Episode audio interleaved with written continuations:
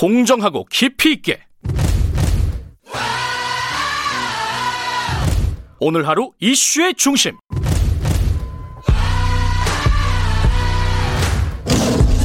김경래의 최강 시사.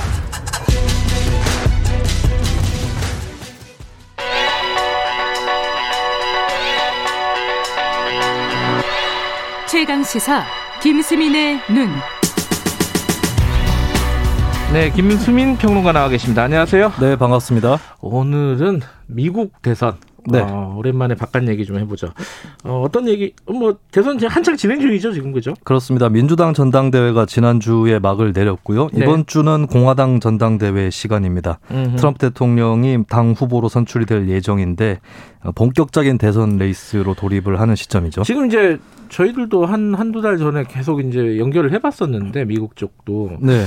이 여론조사로 보면 트럼프 대통령이 불리하잖아요, 지금 그죠? 네, 리얼 클리어 폴리틱스라고 하는 정치 웹사이트가 네. 이달 6일부터 18일까지 있었던 여론조사들 다 취합을 해봤는데요. 네. 바이든 후보가 49.8%, 트럼프 후보가 42.2%, 7.6% 포인트 차입니다. 음, 근데 뭐 여러 가지 변수는 있을 수 있습니다. 여당 쪽이 아무래도 샤이 지지층이 있을 수가 있는 거고요. 네. 또 양쪽 지지자들이 얼마만큼 투표장에 가느냐도 관건이겠죠. 미국은 한국하고 달라서 유권자들이 등록을 해야 됩니다. 음흠. 등록을 해야 되는데 이를테면 2016년 대선 때도 한 70% 유권자만 등록을 했고 그 중에 네. 61%가 투표에 참여를 했거든요. 네. 투표율이 뭐 전체적으로 40%대라고 보면 되는 것이겠죠. 네. 그리고 투표 안 한 계층들이 흑인 히스패닉 이렇게 민주당 음. 우세의 계층들이 많아서 예, 이것이 어떻게 될지 알 수 없다라고 하는 거고요. 네. 그리고 결정적으로는 8년 주기 정권 교체 음. 이라는 패턴이 미국에 나름대로 있습니다. 이거에 따르면 트럼프 대통령이 쉽게 질 것 같지는 않다. 음. 이렇게 볼 수 있겠죠.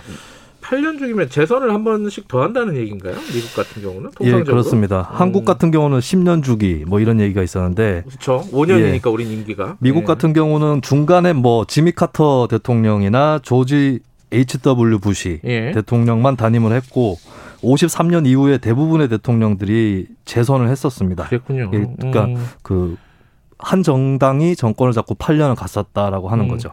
이게 그 장기간 계속 이런 패턴이 있었다는 건 이유가 있을 거 아니에요, 그죠? 미국이 양당 체제이고 이 사이에서 시속 게임이 계속 일어났다라고 볼 수가 있겠습니다. 음. 유럽 같은 경우는 대다수 국가가 내각제에다가 다당 체제거든요. 네. 그럼 여러 정당이 정권을 같이 잡는데 음. 이런 경우는 국민들이 봤을 때 좀 오래 잡더라도 여러 정당이 잡으니까 그 거부감이 덜한 측면이 있어요. 근데 음. 미국 같은 경우는 이제 거대 양당으로 총력 결집을 양쪽 간에 시도를 하면서 한 번 정권을 잡으면 8년은 간다. 음. 그리고 정권을 잃어도 8년 뒤에는 되찾는다. 뭐 음흠. 이런 패턴이 또 만들어지는 거죠. 양당 고정 지지층이 40% 정도라서 10 내지 20% 부동층이 항상 승부를 결정하는데 이쪽 층들이 이제 시세에 따라서 흐름에 따라서 움직여 다니고 있다라고 볼 수가 있겠죠. 우리랑 좀 비슷한 느낌도 있고.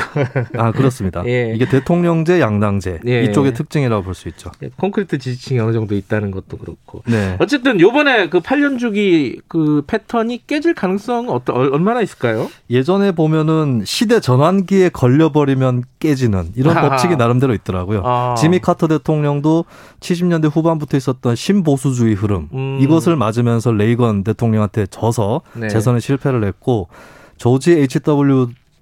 부시 대통령 아버지 부시죠. 네. 부시 대통령도 그때 냉전이 종식되는 상황이었거든요. 네. 그러면서 빌 클린턴 후보한테 졌었죠. 음흠. 근데 그렇다면 이번에도 그런 흐름이 있을 거냐? 뭐, 뭐죠? 요번에 따지면? 글쎄 전 세계적으로는 미중 경제 갈등이 있잖아요. 음, 근데 네. 이것은 민주당이 해도 마찬가지라는 관측이 많습니다. 그래서 네. 어떻게 보면 굳이 트럼프가 계속 안 해도 된다. 음흠. 이런 결론이 내려질 수도 있는 거고요. 네. 그리고 한편으로는 트럼프 대통령이 갖고 있는 노선이 공화당의 전통적인 노선에도 맞지 않는다. 특히 외교안보 노선에서 음흠. 뭐 독일이라든지 한국에서 미군을 감축한다 이런 노선에 대해서 공화당 정부의 옛 인사들이 반발을 하고 있고 네. 어, 73명의 공화당 정부 인사들이 이번에 바이든 후보 지지를 선언을 했습니다. 아하하. 심지어 콜린 파월 전 국무장관까지 예. 이번에 전당대회에서 특별히 바이든 후보 지지를 선언했기 때문에 예. 이런 부분이 변수가 될 것 같습니다.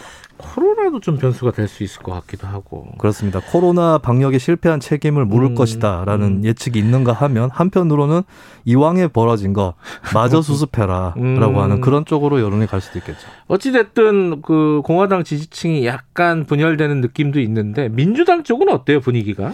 민주당 같은 경우는 양대 지지층이 있습니다. 네. 중도, 진보. 음흠, 이두 네. 지지층이 있는데 민주당 내에서 이런 게 있어요. 진보 후보를 내면 중도가 이탈할 수 있는데 중도 후보를 내면 진보도 어쩔 수 없이 지지할 수밖에 없다. 그렇죠. 공화당 찍을 수는 없으니까. 그렇습니다. 예. 그래서 중도 후보로 선출해야 된다 이런 정치 공학이 있고 실제로 바이든 후보도 그 덕을 본 거거든요. 네. 근데 이게 간단하지 않은 게 지지층이 있어도 제대로 선거 운동에 참여할 수 있도록 해야 되는데 음. 어, 오늘날 미국에서는 나는 사회주의를 지지한다라고 하는 굉장히 진보적인 유권자층이 두터워지고 있거든요. 그래요? 예, 음. 이 층이 얼마나 어, 바이든 후보에게 결집을 할 거냐. 음흠. 이것은 조금 미지수라고 볼 수가 있겠죠. 네. 그리고 두 번째 중요한 것은 백인 노동자 유권자의 예. 향방입니다. 그러니까 이 사람들 같은 경우는 분배 정책을 지지한다. 이런 차원에서 버니 샌더스라든지 이런 음. 굉장히 좌파적인 후보를 지지를 또 해왔던 사람들이 많은데 거꾸로 한편으로는 이민자를 반대한다든가 음. 이런 정서도 있기 때문에